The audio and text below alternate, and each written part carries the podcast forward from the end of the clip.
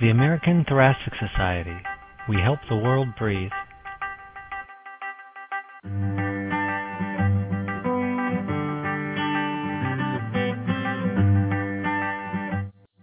Hello, I'm Nitin Seam, podcast editor for the Blue Journal. Thanks for joining us for today's podcast, which discusses an interesting article published in the December 1st, 2015 American Journal of Respiratory and Critical Care Medicine. The article is entitled Characteristics and Outcomes of Eligible Non-Enrolled Patients in a Mechanical Ventilation Trial of Acute Respiratory Distress Syndrome. I'm joined by the study's first author, Dr. Yaseen Arabi, who is the chairman of the Intensive Care Department at King Saud Abdulaziz University for Health Sciences as well as the co-author of the accompanying editorial for Dr. Arabi's paper, Dr. Michael Lanspa, who is a critical care faculty member at Intermountain Medical Center in Utah and the associate web director for the American Thoracic Society Critical Care Assembly. Dr. Arabi, I wanted to kick off the podcast with a question for you. In your study, the Canadian Critical Care Trials Group, at least in my opinion, looked at a fascinating question. What happens to patients who are eligible for but not enrolled in a randomized clinical trial? In this case, your group looked at patients screened for Oscillate, which compared ventilation with a high frequency oscillator to conventional ventilation. I'd ask you how your group came up with this question and what was your hypothesis going into the study? patients who meet inclusion and exclusion criteria for a clinical trial, but for one reason or another are not enrolled in the trial. These are the eligible not randomized patients, are an interesting group to study. They're important because this group may affect the study in several ways. If you have too many eligible non-randomized patients, you may have problems with generalizability, especially if the patients who are eligible not randomized differ from the enrolled patients, and especially if the reasons for non-enrollment is influenced somehow by the treatment. In addition, obviously, if you have too many eligible non-randomized patients, this may slow down your clinical trial, may have effect on cost as well. But uh, for our study, we were interested at patient level impact of non-enrollment. And that's an interesting question because at least one of the reasons for non-enrollment is that some physicians select not to enroll their patient in a clinical trial because of the perception that their choices for therapy might be superior to enrolling patient in the clinical trial. So, for example, uh, enrolling patient in the oscillate, for example, if if I'm a, I am a treating physician, I may select to choose to keep the patient outside the trial because I feel that putting him on high frequency oscillator or conventional ventilator, whatever my bias is, is superior to enrolling him in the clinical trial. Now, this perception has never been validated. And it's possible to the opposite, and that's basically the hypothesis of our study, is that enrolling the patient to the clinical trial may be a better thing, may provide a, a survival advantage so, in a trial where the intervention is protocolized, is evidence based, is using practices that are supported by clinical trial. In our case, for example, lung protective strategy is known to be associated with better survival. Then, in that case, enrolling patient the clinical trial may be actually a better thing for patient. So that's the underlying reason for doing our study. We were very fortunate, at least in the oscillate, to have a protocolized therapy. And because we have a group of eligible not randomized, we sought to look at what happened to these patients. Is their outcome influenced by being non-enrolled versus enrolled in the trial? And I think that's a, a very important question to answer. Well, thank you for that, Dr. Arabi. So I, I would be curious I, I, guess I'll ask you a two-part question. I'd be curious as, as, to what your hypothesis was going into the study uh, in terms of what happens to those eligible but not enrolled patients. And, and can you describe to us briefly how you designed the study to follow this group of patients who were eligible but not enrolled? So the main hypothesis is that patients who were eligible but not randomized in the trial have different outcome, have possibly worse outcome compared to the patient enrolled in the in the OSCILLATE trial. And the reason for this hypothesis that the enrollment provides a protocolized care that is evidence based. So what we've done is basically we looked at the patients who were enrolled in the trial. Obviously, some of them were randomized to be in the high frequency oscillation. Some of them were randomized to the conventional ventilation. And we looked also at the eligible non-randomized patients. And these patients, we have some data collected at baseline. And we did have some additional data, not extensive amount of data, some additional data about whether they were at any time during their ICU stay receive a conventional ventilation or high frequency oscillation. So we know what patient, how patients were ventilated in both groups, and we knew their outcomes. So we, we looked at how these patients differed at baseline, how did their outcome differ, and then uh, because there were some differences in baseline characteristics, we uh, constructed a multivariable model to see what would be the influence of non-enrollment on patient outcomes. Another part of the study was to look at what organizational factors influence non-enrollment, i.e., in centers that have high enrollment rate. Was, that, was there a reason for it? Could we find some of organizational factors? Is it because they have too many other studies, for example? Is it because they have limited number of staff? Is it because they were simply not documenting this? And doing this in retrospective, it's, it's uh, difficult, but we conducted uh, additional surveys to collect additional data that might help answering this question. Well, thank you so much for that answer, Dr. Arabi. And now, Dr. Lanspa, I'd like to bring you into the podcast. We're going to spend the bulk of the time talking today about what happened to these eligible but non enrolled patients. But I think we should spend a moment talking about what happened in the actual OSCILLATE study. So, for our listeners, could you please summarize the OSCILLATE study findings? Sure. The OSCILLATE study was a randomized controlled trial that looked at the effects of high frequency oscillatory ventilation on adults with acute respiratory distress syndrome. And the rationale for high frequency oscillatory ventilation is that lower tidal volumes and higher levels of positive end expiratory pressure are associated with improved survival in patients with acute respiratory distress syndrome. And that ventilation strategy is known as lung protective ventilation. And high frequency oscillatory ventilation is a ventilation technique where we give really small tidal volumes, like 1 to 4 mils per kg, at very high frequencies, like 3 to 15 times a, a second. And you get constant lung recruitment. And so, therefore, high frequency oscillatory ventilation theoretically meets the goals of lung protective ventilation and one of the challenges with the prior literature is that previous studies were either limited by small sample sizes or outdated or non protocolized conventional ventilation strategies. An example of that is the OSCAR trial, which was the high frequency oscillation in ARDS. The conventional ventilation wasn't protocolized. One challenge in studying that mode of ventilation is that it's often used as a rescue treatment. A lot of previous studies had demonstrated that there was a high rate of patient crossover from their assigned mode of ventilation, which suggests that the clinicians lacked equipoise regarding therapy. I also think the term rescue therapy is misleading because it implies the therapy is successful. We don't know whether or not that therapy is successful, but the lack of clinician equipoise suggests that someone believed that the patient had certain death if the therapy wasn't undertaken. So, at any rate, the OSCILLATE study, which attempted to correct these limitations in prior trials, looked at about 39 intensive care units in five countries, and they randomized patients with either moderate or severe ARDS to either high frequency oscillatory ventilation or control ventilation strategy that used a low tidal volume and a high positive end expiratory pressure. The study initially was designed for 1,200 patients, but it was stopped early at about 550 patients because the group that was randomized to high frequency oscillatory ventilation had a higher in hospital mortality. The mortality rates were 47% versus 35% in the control group, which was a relative risk of about 1.3. And so the patients in the high frequency oscillatory ventilation group also ended up receiving more sedation, more neuromuscular blockade, and received vasopressors more frequently and for a longer period of time.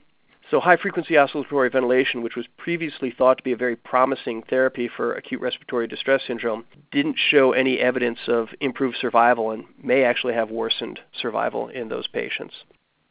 Okay, so Dr. Arabi, I think we've left our listeners in suspense long enough. Could you please tell us what you found in your study? So, first of all, in the OSCILLATE trial, there were 548 patients eligible and randomized. The interesting thing, there were almost equal number who were eligible, not randomized, 546. In other words, for each one enrolled and randomized patient, there was one eligible non-randomized patient, one to one. Now, this was a multi-center study, so the, the, interesting question to look whether this ratio was consistent across all centers, and it wasn't. There was considerable variation among centers. The interquartile range was between 0.35 to 1.8, big, big variation. So centers varied considerably in the non-enrollment compared to enrolling patients. The main reason for non-enrolling patients in the trial was no informed consent. That was, was about 40% of non-enrolled patients. Physician refusal was another second interesting one. It was responsible for around 24% of non-enrollment, and 14% of non-enrollment was related to missing the randomization window. And there were other reasons. Now, when we looked at the patients who were enrolled and the patients non-enrolled, there were differences at baseline characteristics. So non-enrollment certainly is not a random phenomenon. There, there, were differences among these groups. When we looked at the outcomes and adjusted, we conducted, we did a multivariate model to look at how the outcome associated with the non-enrollment. It turned out that uh, non-enrollment status was independently associated with higher in-hospital mortality, with odds ratio of about 1.4 and that didn't matter whether the patient was ventilated using high frequency or using conventional ventilation. The p-value for interaction was 0.55. So non-enrollment was associated independently with an increased risk of death. Among the organizational factor, so that's the kind of the second part of the study is to look at the organizational factor. We ask ourselves, why do these centers vary in non-enrollment? Is it, for example, that they have too many other studies? It wasn't the case. It, this wasn't significant predictor. Was it because they have fewer full-time research staff? That wasn't the case either, at least in our analysis. The one factor that appeared to be significantly associated with high non-enrollment rate is the number of patients who were documented on screening logs as generally speaking, or the screened and non-eligible. In other words, it appeared to be that the more you screened and the more you document, the more likely that you, you will have eligible not randomized.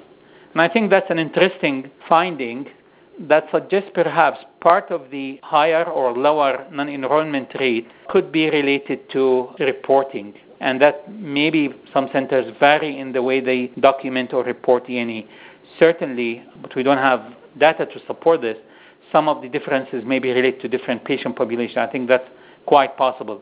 But at least part of it could be related to the way we document and report non-enrollment.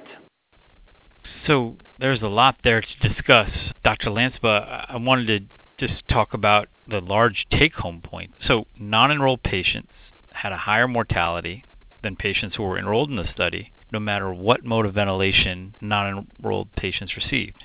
Despite the fact that those who received the high frequency oscillator outside of the trial at baseline had more severe ARDS, and those who received conventional ventilation outside the trial had less severe ARDS and appeared to be less sick. So, is it fair to say that the take home message is that enrollment in this trial saved lives regardless of ventilator mode? Well, Nitin, I think that might be a little bit of an overstatement. Uh, I think a safer message would be that patients who participate in a trial are different than patients who are eligible but don't participate in a trial. Dr. Arabi's group noted that patients who were eligible but were excluded did have a higher mortality, although non significant. It was non significantly higher mortality than those who participated in the trial. And I think there's basically two factors at play here. So if we look at patients who received high frequency oscillatory ventilation, those patients who were not enrolled had greater lung injury than those who were enrolled. In that case, it's unsurprising. You know, one would expect that non-enrolled patients would have a higher mortality because they had greater lung injury and they were different than the patients who were enrolled. On the other hand, if you compare the patients who received conventional ventilation, those who participated in the OSCILLATE study had worse injury and greater disease severity than the patients who did not. And one would expect that those managed in the study should have had worse mortality, but they ended up having better survival rates. And a plausible explanation for that is that patients on the study had better adherence to lung protective ventilation. Patients in the OSCILLATE study had lower tidal volumes, higher PEEP values. And I find this result fascinating because it's a great counterexample to the incorrect assumption that clinicians do a better job choosing the best treatments for their patients than would randomization. So it does appear that clinical trial participation in OSCILLATE's conventional ventilation arm did confer a survival advantage over conventional ventilation in usual care. And I find this study reminiscent of the support trial, which was the surfactant positive pressure and oxygenation randomized trial. And in that trial, the infants that were randomized to either treatment arm had a higher survival than non enrolled patients, as well as higher survival than historical controls. And the presumption was that those infants ended up getting better ventilator management than the other group.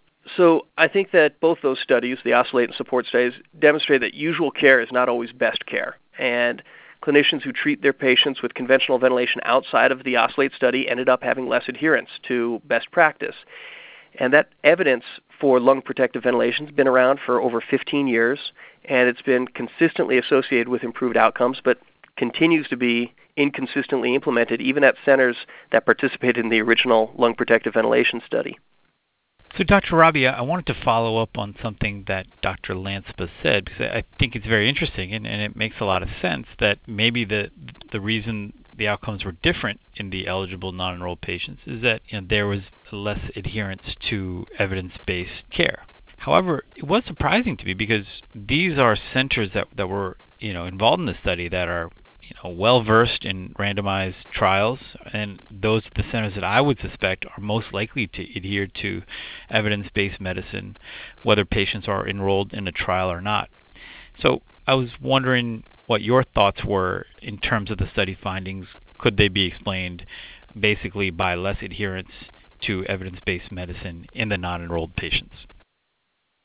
The conventional ventilation protocol used in the OSCILLATE trial was a lung protective strategy. I think that's we all agree. It's a low tidal volume, high PEEP ventilation strategy, which is based on current evidence, supported by systematic reviews, etc. I think the key is that there was high level of monitoring of protocol adherence in the trial. The, the protocol adherence was essentially almost in real time by the on-site staff, very detailed protocol, and reporting any violation outside the tidal volume, for example. In addition, there was monitoring from the method center. There was feedback provided to the sites every two weeks about their performance in terms of adherence to the protocol and there was a 24 hour helpline for questions for physicians who have difficulties in keeping patients on the protocol. Now, that's a, great way of implementing evidence based practices. It's just uh, amazing. And uh, certainly, this approach, this process, probably provided much, much, much higher level of adherence to lung protective strategy than the usual standards. Some of it may have been protocolized. It's possible, but this this level probably provided far higher level of adherence to the lung protective strategy than the conventional ventilation. The other observation uh, also is that the differences in the OSCILLATE trial findings compared to the OSCAR trial finding may be related also to the exactly the same point. The OSCAR trial compared high frequency oscillation with conventional ventilation that was not protocolized, was really the standard kind of the standard of care conventional ventilation. And in that setting, in that context, high frequency oscillation and conventional ventilation were found not to be different. In the OSCILLATE, where the conventional ventilation was protocolized, was evidence-based, monitored. The conventional ventilation it was associated essentially with lower mortality than high-frequency oscillation. So try to put this together. Yes, the answer is I think high level of compliance with evidence-based practice regarding to lung protective strategy is likely. I mean, we know this. So we is likely to be responsible for the observed differences in our current study and may explain the different findings of OSCAR and OSCILLATE. Well, thank you, Dr. Arabi, and I guess certainly you know, most of us don't have a 24-hour helpline or a research coordinator in real time making sure all the supportive care adheres to evidence-based practices. So certainly that could make a difference. And now, Dr. Lanspa, I wanted to uh, dig a little deeper into the, the half of eligible patients who are not enrolled. And and I think you you made a point in your editorial that's similar to one that Dr. Arabi made during this podcast, in that it appears that non-enrollment was not random. And so I wanted to explore the aspect of, of the physicians. It looks like about a quarter of patients who were non enrolled, the reason was physician refusal. So that's the part that, you know, if we say we have equipoise, should we just, you know, why are a quarter of patients not being enrolled by, by the physicians? So I guess I'd, I'd like to explore that with you and ask you, you have a, a hypothesis why physicians weren't enrolling their patients, you know, again, a, a quarter of the non enrolled patients. Well, I suspect the main hypothesis for why physicians didn't enroll is because they thought they knew better. And so, you know, a big challenge with medical culture, and I suppose particularly with critical care in general, is that physicians are reinforced to make decisions with incomplete information and then end up becoming comfortable doing so. I think ours is a specialty where every single physician is the world's best physician. So, you know, we all have cognitive limitations, we all have biases, and these end up limiting our ability to make correct decisions, and they contribute to incorrect perceptions that end up leading uh, to lack of equipoise. I can think of one of my mentors who participated in the original low tidal volume study said, "Well, I can't imagine anyone could manage a ventilator better than me."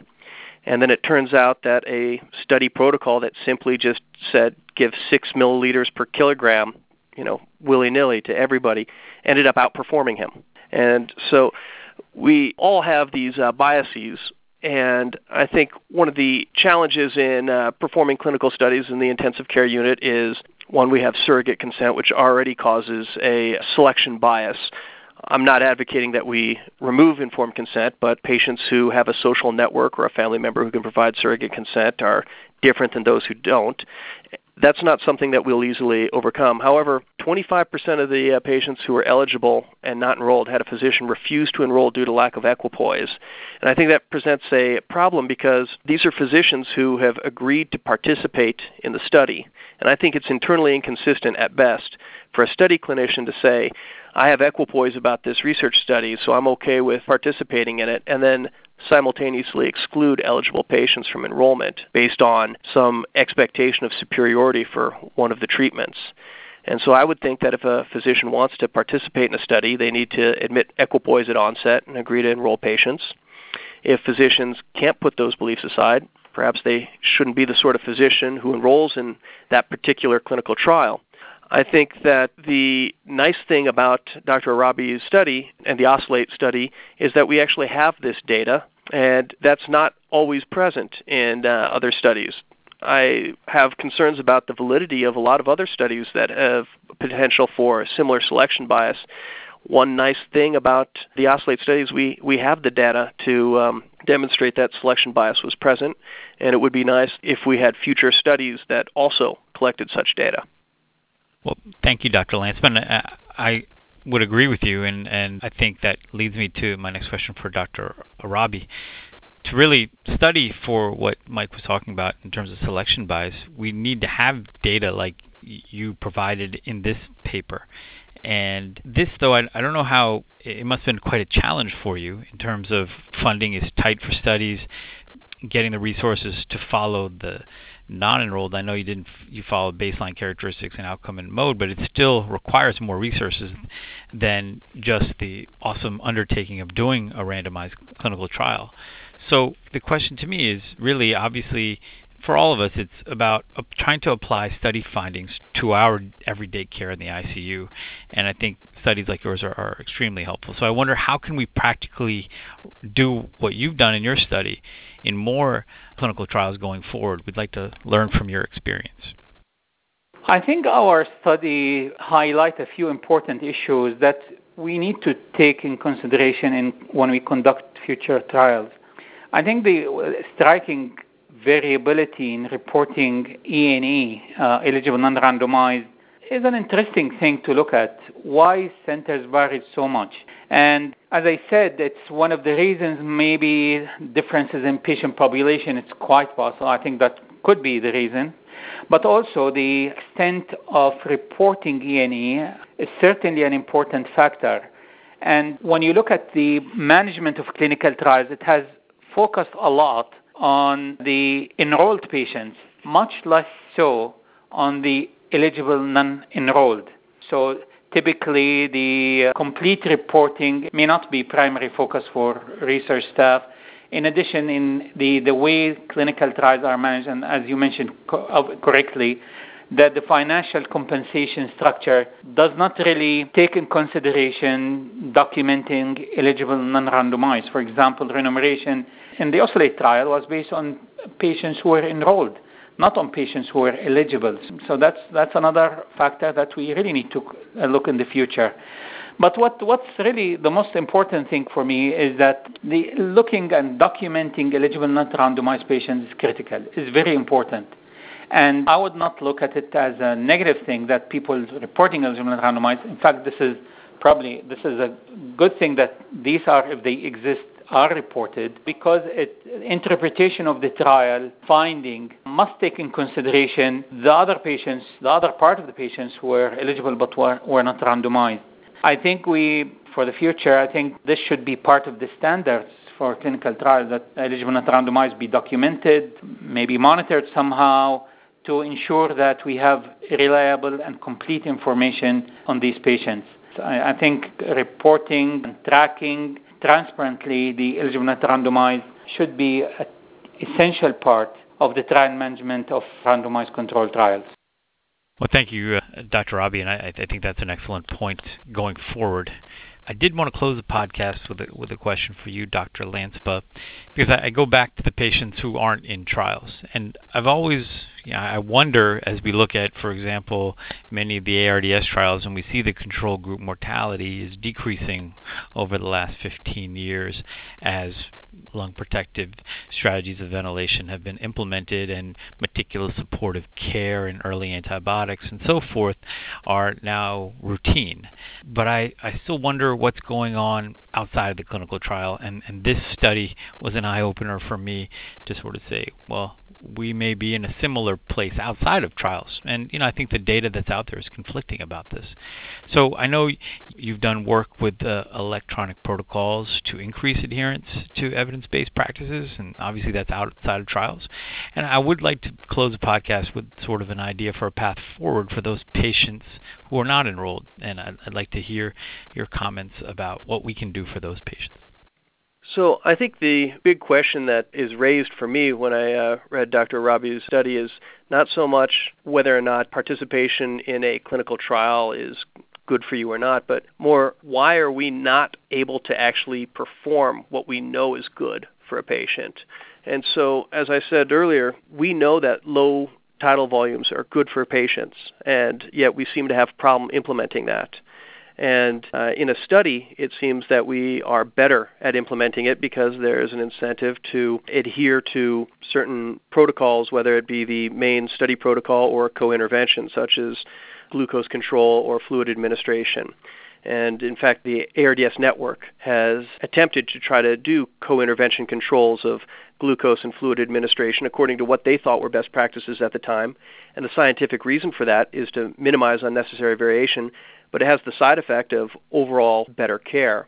At my institute at Intermountain, we are very big on uh, implementation of electronic protocols. And one of my colleagues and mentor who co authored the editorial with me, Dr. Alan Morris, for most of his career has been championing electronic protocols for supporting clinical decisions at our institution. And one of the reasons for relying on electronic protocols is because we have such a difficulty actually implementing what we know works. And I think the big achievement of medicine over the next few decades is not going to be discovering a new therapy, but rather discovering how we can actually implement what we know to be beneficial. And so, one way to implement something like this for patients would be to take the results of any sort of uh, trial that we think to be beneficial and to refine it iteratively in a protocol that basically takes a lot of cl- clinician decision making out of the picture. And I know that sounds very unsettling for a lot of clinicians to uh, give up the wheel, so to speak, but it turns out that we don't always know what's best. And even explicit paper protocols still end up having poor adherence compared to an electronic protocol. And we can configure a computerized protocol for decision support with much more detail than a text guideline or a paper based flow diagram. And we can carry out a lot of these things with very little interclinician variability. The result, though, is that a clinician has to be willing to modify whatever personal style of clinical management that they're used to. And we have to acknowledge that protocols don't need to be perfect. There's a lot of different ways to approach a clinical problem, but if you pick one approach and try to implement it, you can at least get reproducible clinical decisions and you can iteratively refine it and try to improve on it. Thanks so much for a great discussion. I think this study and our discussion serve as an important reminder that just as we seek to find new and innovative treatments to save the lives of critically ill patients, we must at the same time ensure that all critically ill patients receive the therapies that are known to reduce mortality. I'm Nitin Seam for the American Journal of Respiratory and Critical Care Medicine.